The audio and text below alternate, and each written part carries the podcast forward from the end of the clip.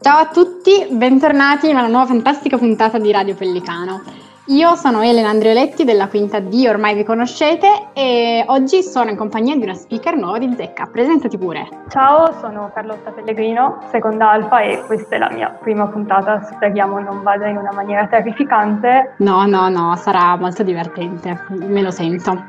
Allora, eh, Carlotta, vuoi dirci di cosa parleremo oggi? Allora, a breve ci sarà la giornata internazionale dell'AIDS e abbiamo deciso di cercare delle informazioni di questo argomento che ormai è passato in secondo piano, anche se è comunque un argomento molto rilevante, e abbiamo deciso di farlo tramite dei sondaggi sulla pagina Instagram di Radio Pellicano.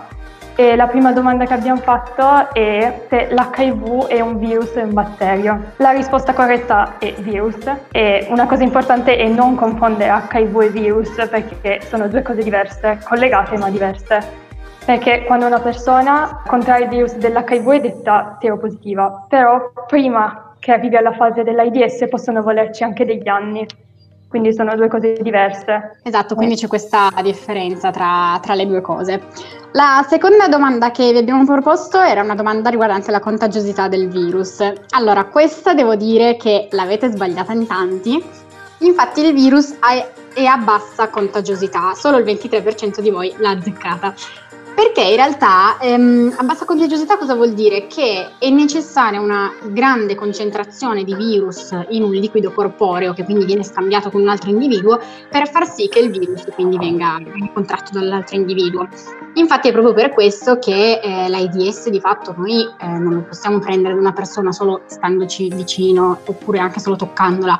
Bisogna proprio avere questi, questi scambi di liquidi corporei, non tutti i liquidi corporei, tra l'altro sappiamo che la saliva ha una bassissima concentrazione del virus, quindi appunto baciare una persona sieropositiva molto probabilmente non, non fa contrarre il virus appunto all'altra persona, mentre avere dei rapporti sessuali non protetti o avere degli scambi, delle trasfusioni di sangue invece eh, alza molto la probabilità di contagio. La terza domanda è una domanda che è stata sbagliata veramente tantissimo ed era se una madre è positiva all'AIDS al momento del parto è più probabile che il figlio sia positivo o negativa.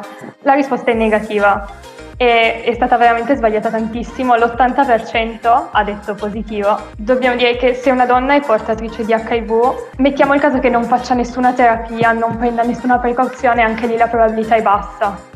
Un figlio su 4, 15-20%. Se invece decide di fare tutte le cure, tutte le varie terapie, la probabilità arriva all'1%. In ogni caso, quando nasce il figlio di una donna HIV positiva, si fanno dei controlli fino, al, fino a quando ha un anno e mezzo, però la probabilità è veramente bassa. Io l'avrei sbagliata, se non avessi trovato le informazioni l'avrei, avrei detto anch'io positivo. Eh sì, diciamo che è molto più intuitivo, però purtroppo, no, purtroppo in realtà no, meno male, il figlio è molto probabile che sia negativo. Ok, questa domanda invece l'avete azzeccata quasi tutti, per fortuna perché è abbastanza ovvia. Esiste un vaccino contro l'AIDS? Ovviamente no, il 92% di voi ha risposto correttamente. Infatti questo, questo virus appunto non, non, ha un vaccino e tra l'altro non c'è nemmeno una cura efficace che possa eh, guarire una persona. Una persona in realtà può fare delle cure che rallentino i, mm, l'arrivo del, dello stadio finale della malattia, in realtà quindi possano alleviare i sintomi che sono eh, spesso febbri molto alte che arrivano in alcune fasi della malattia, quindi a intermittenza ma in realtà la malattia rimane nel sangue senza possibilità di, di, cure, di cure proprio risolutive per adesso, poi magari scopriranno una cura, non lo sappiamo. E quindi appunto l'arma principale per questa malattia è la prevenzione, perché una volta che ce l'hai purtroppo non ci puoi fare molto. La domanda successiva era quando è iniziata la pandemia, perché parliamo veramente di pandemia, non solo di un paio di casi in qualche luogo oscuro nel mondo, ma veramente pandemia, perché si parla di milioni e milioni di casi al mondo. In ogni caso, quando è iniziata, è iniziata nel 1982. Nel 1980 è stata diciamo, definita una malattia, ma i primi casi ci sono già stati negli anni 70, che però sono stati confusi probabilmente con altre malattie che potevano avere gli stessi sintomi. All'inizio è stata una malattia con un alto tasso di mortalità fino al 100%, era diffusa nei paesi poco sviluppati come lo è anche adesso, dove materialmente non si hanno i fondi per permettere le cure a tutti, ma soprattutto non si hanno i fondi per fare i test. Quindi un portatore può diffondere il virus. Sì, purtroppo appunto è nata in paesi meno sviluppati, soprattutto per il fatto che non c'è la prevenzione, che è in realtà l'arma più importante contro questa malattia. Le prevenzioni naturalmente sono, vabbè, eh, il profilattico, il preservativo che appunto da utilizzare nei rapporti sessuali per non avere questo contatto quindi non contrarre il virus. E poi, vabbè, appunto le trasfusioni di sangue si hanno soprattutto con, con le siringhe, infatti molto spesso è stato detto nel corso della storia che questa era la malattia dei drogati, perché appunto magari passandosi le siringhe si aveva questo scambio di sangue, però in realtà non c'entra niente una persona può avere l'AIDS senza drogarsi, questo vogliamo metterlo in chiaro. E quindi purtroppo è una malattia molto contagiosa. E quanti casi ci sono stati in Italia? Allora, in Italia ci sono stati in realtà molti molti casi dall'inizio della pandemia fino a oggi, che comunque la pandemia ricordiamo non è finita. Molti di voi poi hanno risposto che ci sono stati tra i 40.000 e i 60.000 casi, ma non è corretto. Molti di voi anche hanno risposto tra i 10.000 e i 40.000, ma in realtà i casi sono stati più di 60.000, precisamente 70.500. Sono tantissimi veramente, una, considerando che è una malattia così grave, insomma comunque una malattia che porta veramente degli effetti collaterali pazzeschi. Quindi Purtroppo sono stati tanti casi, sono stati tanti morti, tantissimi, soprattutto tra i giovani. Questa malattia invece colpisce molto di più i giovani, no? a differenza del Covid, che noi ci sentiamo un po' protetti dal Covid molto spesso essendo giovani, e invece l'AIDS becca di più i giovani, quindi stiamo attenti, mi raccomando ragazzi. La domanda successiva era il numero di casi in Italia nel, solamente nel 2018 e qui invece se prima siamo stati tentati dai numeri più, ba- più bassi, qui invece tanti hanno esagerato perché la risposta era da 500 a 1000 e molti hanno esagerato dicendo più di 1000 e che sono casi, diciamo, non sono numeri altissimi se messi in confronto con quelli che sentiamo oggi al telegiornale che parlano di migliaia e migliaia di casi, però bisogna anche dire che l'Italia è comunque un paese dove i fondi ci sono, dove è possibile che, che le persone che hanno contratto questo virus vengano scoperte all'inizio, quasi subito e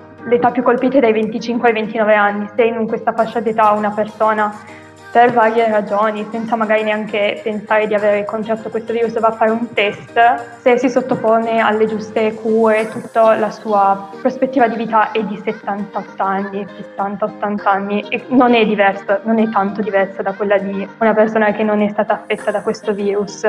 Questo virus fa tanti morti tra i bambini e adolescenti, soprattutto ad esempio in Africa, si parla di 110.000 morti all'anno, soprattutto ragazze. L'anno scorso, nel 2019, 2019, secondo le stime dell'UNICEF, ogni 1 minuto e 40 secondi all'incirca un bambino veniva contagiato.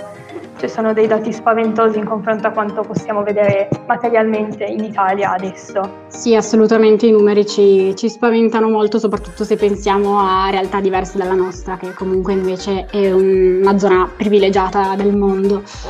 Allora, innanzitutto, secondo le statistiche, questo virus si trasferisce molto più facilmente da uomo a donna, tramite per esempio un rapporto sessuale, che non il contrario. Eh, purtroppo molto spesso questa malattia è stata indicata non solo come malattia dei drogati, ma anche come malattia degli omosessuali, perché in realtà eh, i rapporti tra omosessuali naturalmente eh, avvengono senza un, delle precauzioni, ad esempio un preservativo, quindi è molto più probabile che eh, lo sperma di fatto entri in contatto con i liquidi corporei dell'altra persona, però dipende appunto solo dal fatto che no, il, il rapporto non è protetto giustamente. E quindi purtroppo questo nella storia ha portato a pensare, ah, se questo ha l'AIDS è sicuramente omosessuale. Quindi eh, ci sono stati molti falsi miti che dobbiamo sfatare, vabbè, in realtà sono stati sfatati molto spesso nel corso della storia, però appunto era, era solo per precisare, insomma, cose che spero un po' tutti sappiamo. Inoltre appunto è un dovere un dovere proprio giuridico, informare la persona con cui si hanno dei rapporti che si è seropositivi, perché se una persona lo sa di essere seropositivo e non lo dice all'altra persona, fa un reato. Quindi ovviamente se non lo sa non può dirlo, però se lo sa assolutamente deve far sì che anche l'altra persona ne sia consapevole, altrimenti commette un reato. Sì, proprio lesioni aggravate, proprio parole un pochino più tecniche anche io non me ne intendo particolarmente, però ci sono state anche delle cause su questo argomento, appunto perché i partner non l'avevano detto al rispettivo partner. Quindi in realtà comunque questa malattia non è scomparsa, anche se spesso ce ne dimentichiamo. Ce ne dimentichiamo soprattutto perché, vabbè, è in corso un'altra pandemia mondiale, quindi tendiamo a pensare solo al Covid ultimamente. In realtà ci sono molte malattie, molte malattie non dico più gravi del Covid, ma che comunque possono portare alla morte in casi percentuali anche maggiori rispetto al Covid. Infatti la mortalità del, mm, dell'AIDS è molto più alta rispetto a quella del Covid, quindi insomma bisogna stare molto più attenti, però la vediamo come qualcosa di lontano perché effettivamente ci sono le prevenzioni. Dobbiamo comunque ricordarci che occorre fare attenzione, soprattutto alla nostra età, che è l'età peggiore per questo virus.